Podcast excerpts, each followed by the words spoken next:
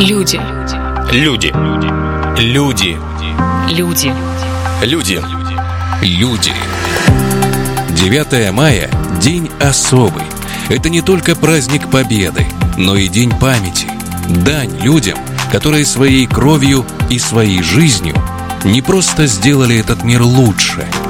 Они, в принципе, позволили этому миру быть. Сегодня о героях, живущих рядом с нами, о ветеранах Великой войны. Владимир Иванович Громов, ветеран Великой Отечественной, боец знаменитой Панфиловской дивизии. В войну пулеметчик, в послевоенное время десантник, кавалер Ордена Славы третьей степени. В Красную армию призван в разгар войны осенью сорок третьего, в неполные восемнадцать лет. Месяц учебки, и курсантов отправляют на Второй Прибалтийский фронт. Боец Громов попадает в пулеметный расчет заряжающим. Кто был в селе, двадцать шесть у всех, в город Муром, Горьковской области, там тридцать третья бригада была, и мы в этой бригаде запасной побыли немножко и на фронт. Мне показали, как ленту заправлять, как ленту ну, патрона набивать, как, какие задержки, как стрелять, как разбирать, и все, больше ничего. Конечно, в первый бой и, и друга убило в первом бою. Он первым номером, а я вторым. Тут он стреляет, а я ленту подаю. Снайпера охотились за кем? За командным составом и за пулеметчиками, потому что пулемет это уже есть пулемет. Куда-то с правой стороны он снайпер бил в руку, пуля пошла, а в боку разорвалась разрывными пулями. Он бил, там такая дырка в боку нашлась. Прислонился к окопу, говорит, я все кончил и все. А потом я стал стрелять, и кончилась лента, какая-то тысячная доля секунды, наверное. Мне повезло. Только я кончил и нагнулся, и тут пуля прошла. Если бы нет, так я мне бы как раз... В том самом первом бою чудо для бойца Громова случилось дважды. Дважды снайпер едва не достал, и каждый раз спасала случайность. Это везение, которое в среде военных называют особым чутьем, не только сопровождало Владимира Громова всю войну, но и не раз спасало жизни сослуживцев. У нас вход был со стороны немцев в блиндаже. Ну, как немцы в немецких блиндажах. Закрыли мы проход бревнами. Удар снаряда, бревна разлетелись. Если бы не бревна, снаряд бы прямо влетел в блиндаж. Это я как раз лежал над входом. Как раз, как раз мне снаряд бы попал бы. Ну, ничего. А мне как-то все время везло. Я был, как говорится, старослужащий. В пехоте долго не проживешь. Это два-три боя, ты... Так меня и звали, ты ветеран. Со временем солдатское чутье дополнил боевой опыт. А в военное время бывалые солдаты на особом счету. От них во многом зависит не только успех операции, но и выживание молодых, неопытных бойцов. В Латвии произошло опорный пункт Бармани, брали такое название Бармани, как я еще помню. И мы стреляли, а потом начали мины рваться. Нас, видать, засекли минометчики немецкие.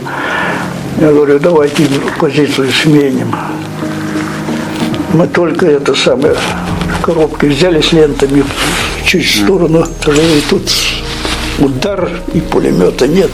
А мы как раз в окопе, и все, живые. Как уже было сказано выше, в пехоте долго не живут. А потому и в быту пехотинцы искали и особенно ценили любую возможность пожить нормальной жизнью. И такие светлые, нормальные моменты, конечно, бывали и на фронте. Это встреча Нового года. Новый год.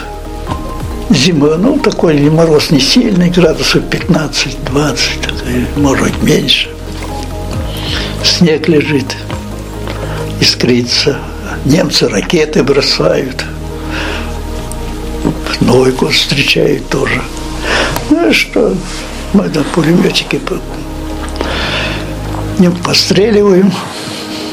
А ночью всегда постреливаешь, потому что ночное хождение. Раз, кто-то и поймал пулю. Ну, и вдруг вваливается старшина с термосом. Хлопцы, Новый год, давайте встречать. Я принес вам макароны, и притом горячие, с котлетами, и сто грамм. Люди, знающие военное дело, говорят, что пехота – это главная боевая сила армии. И именно от нее зависит успех любой крупномасштабной войны. Танки, авиация, артиллерия, конечно, могут уничтожать противника, однако занять и удерживать значительные территории едва ли. Но все-таки воевать пехотинцам приятнее и безопаснее под прикрытием больших пушек. Во время боев в Прибалтике Владимир Громов в этом не раз убеждался. Там же большинство хутора,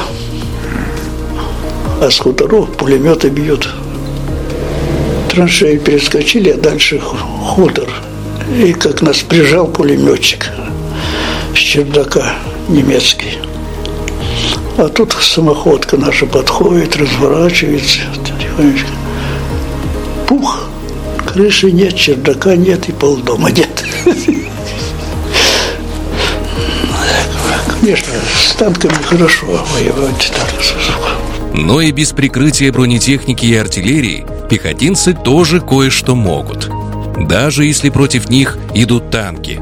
Например, одну бронемашину отряд Владимира Громова уничтожил при помощи противотанкового ружья, сокращенно ПТР, и пулемета.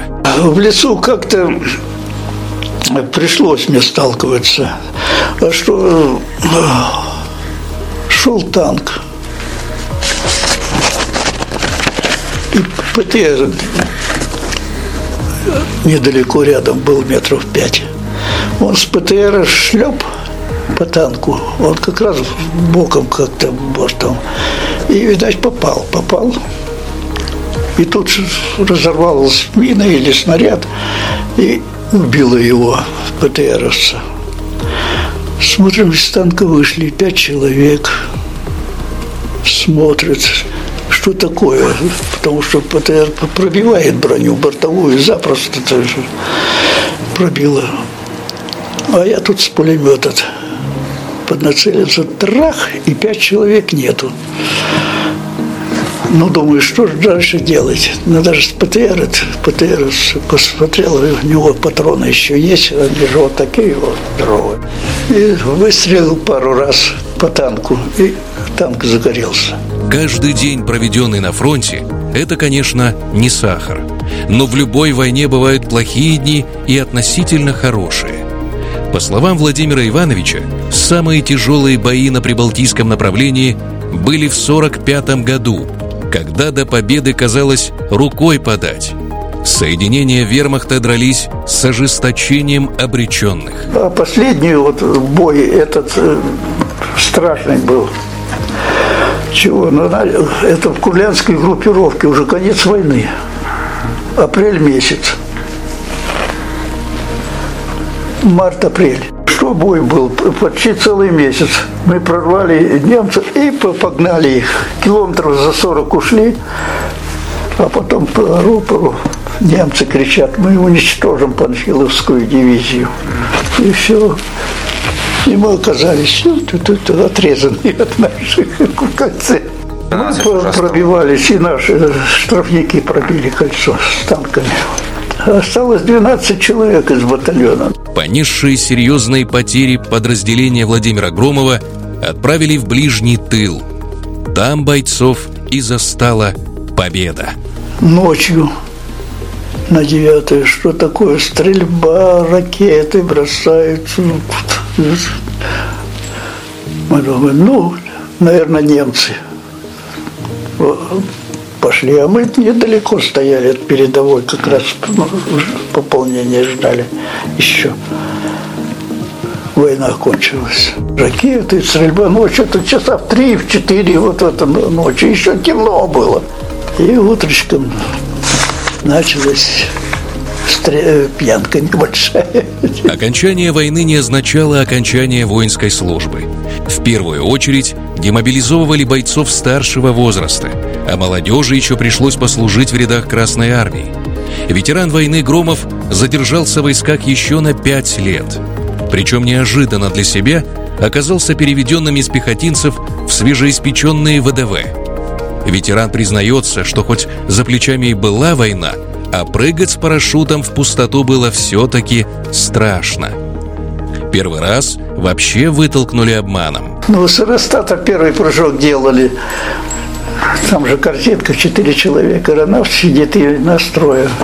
Поднимается на четыреста метров. Это в этой корзиночке. Встал на ступеньку. Ну, аэронавт был, был умный. Говорит, постой, я посмотрю, как у тебя парашют. Это самое берет и тихонечко раз, чуть-чуть подтолкнул и уже пошел. Десантные отряды показали в войну не только высокую эффективность, но и необходимость полномасштабного их использования в военном деле. После войны началась реорганизация десантных подразделений из ограниченного контингента для спецопераций в полноценные десантные войска.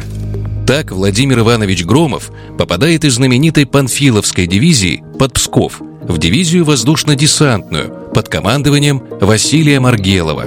В ту самую, подразделение которое почти полвека спустя, в девяносто втором году, войдут в Приднестровье в качестве составной части российского миротворческого контингента. Я бы мог остаться в армии запросто, потому что Маргелов нас посылал. Собрал там нас человек пять или шесть было. Говорит, вы на фронте были награжденные, мне нужны молодые офицеры, чтобы остаться учить молодежь. Я вас пошлю на курсы выстрел. При генштабе курсы были такие, это шестимесячные курсы. Вы, говорит, уже давно служите, только сержанты. Но дальнейшая военная карьера офицера Громова не сложилось. Решающим стал случай, при котором десантник опять чудом остался жив, но уже в мирное время при очередном прыжке зацепилась парашютная стропа. Я думаю, это мне хватит. Такое мне не по вкусу. Лучше я буду на гражданке лопать щи и щупок девок. После дембеля Владимир Иванович Громов переезжает в Тирасполь, куда к тому времени уже успела перебраться его мать. Здесь молодой ветеран устраивается на работу на лесотарный комбинат. Позже создает семью. И с тех пор так и живет мирно и счастливо в Приднестровье. И дай бог, как можно дольше. Люди.